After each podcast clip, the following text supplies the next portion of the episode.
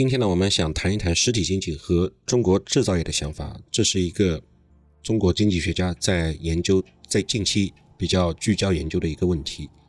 我们讲实体的经济是比较宽泛的概念，大部分经济呢都是实体经济，所以并不仅仅是生产产品、生产服务或者生产资源，这些才是实体经济。除了媒介之外，其实都是实体经济。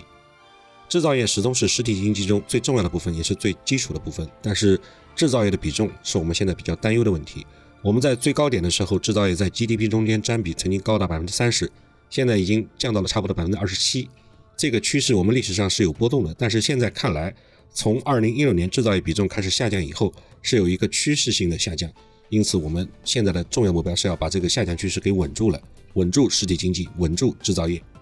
制造业的比重下降和发展阶段有关。我们在二零零四年的时候曾经说，中国达到了一个重要的转折点，也就是通过珠三角地区的调研，再参考宏观数据，再看国际经验，得出来一个结论。当时把这个转折叫做刘易斯转折点，也就是说，劳动生产力从那个时候开始出现短缺，相应的工资会上涨，这意味着我们传统的优势将要消失，消失的结果就是制造业的比重下降，从零六年开始就会持续性的下降。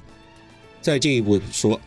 我们过去的国际大循环其实主要是劳动密集型的产品，相应的这个比较优势，我们看到了货物的贸易的依存度也开始在下降。正好这个过程也在金融危机之后，我们知道全世界货物和贸易依存度都在下降，但是我们下降的幅度更大，我们比世界的水平下降的更严重一些。这个趋势是我们目前面对的一个现实，也是一个经济发展的必然规律，但是它也有一些可以改变的可能的空间。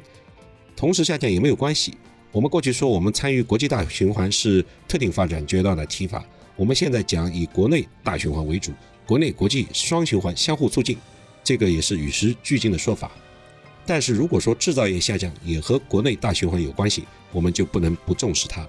这是我们自己可控的一个问题。其实大家从中国经济增长的速度下行也可以看到，制造业比重的下降，贸易依存度的下降，其实和我们经济增长速度的下降也是一致的。而经济增长速度呢，表现出两个部分，一个是我们实际增长的速度，从二零一二年开始持续的下降过程，我们的经济增长的供给侧能力是在下降的，这是发展决定所决定的。第二个是我们潜在的增长力，就是我们的能力范畴，我们的生产力提高的潜力有多少，这个也是在下降。两者之间的关系是什么呢？我们的能力不足了，我们就会有所下降。但是实际增长速度呢，跟它更加是一致的。这就说明你的能力保持速度，但同时并没有受到需求侧的冲击。但是未来可能我们还会再遇到冲击，因为未来的人口是在不断的减少，需求就会出现严重的不足。所以我们需要供给侧和需求侧都去关注这个问题。这样呢，就对于如何保持实体经济，特别是制造业的稳定乃至壮大，要提一些看法。第一呢，就是。如何拓展我们的优势？传统的比较优势消失了，在更高的技术层面，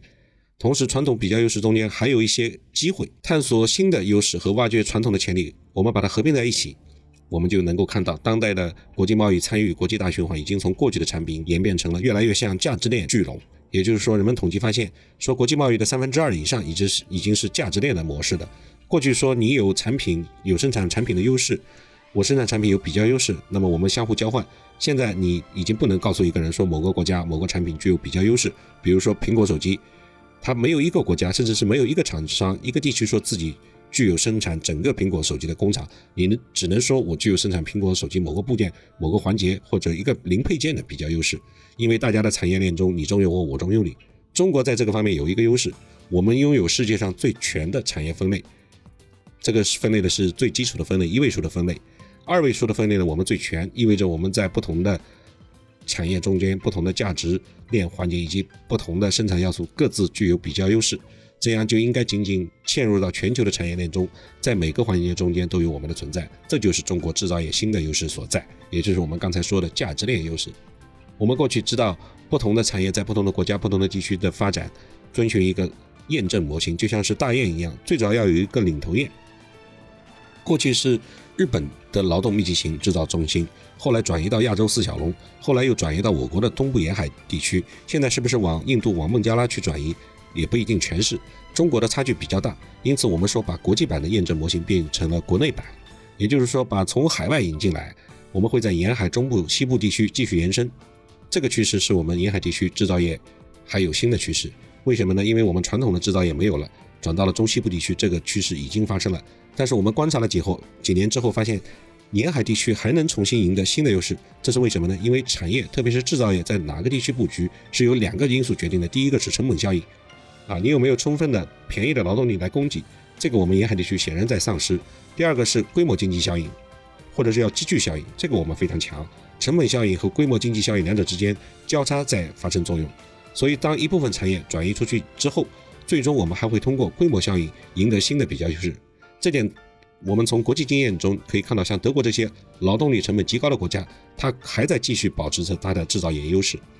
第三个，我们也看到了。过去我们进行贸易或者投资中间，我们比较关注的是你有什么样的生产优势，你的产品是不是便宜，成本决定了这个。现在越来越注重什么呢？你有多大市场？我们从过去关注的供给侧转移到今天关注的需求侧。中国有十四亿人口，有四亿多的中等收入群体。未来我们新脱贫的农村人口有一亿多，逐渐也会走向中等收入群体。我们有二点九亿的农民工在逐渐走向中等收入的群体。我们有二点四五亿的六十岁以上的老年人口，他们也在逐渐过上中等收入的生活。这些人也给我们创造了一个机会，中等收入的群体翻番，这为我们赢得了巨大的需求优势。这应该说是中国国际竞争的新的优势所在。另外呢，我们要依赖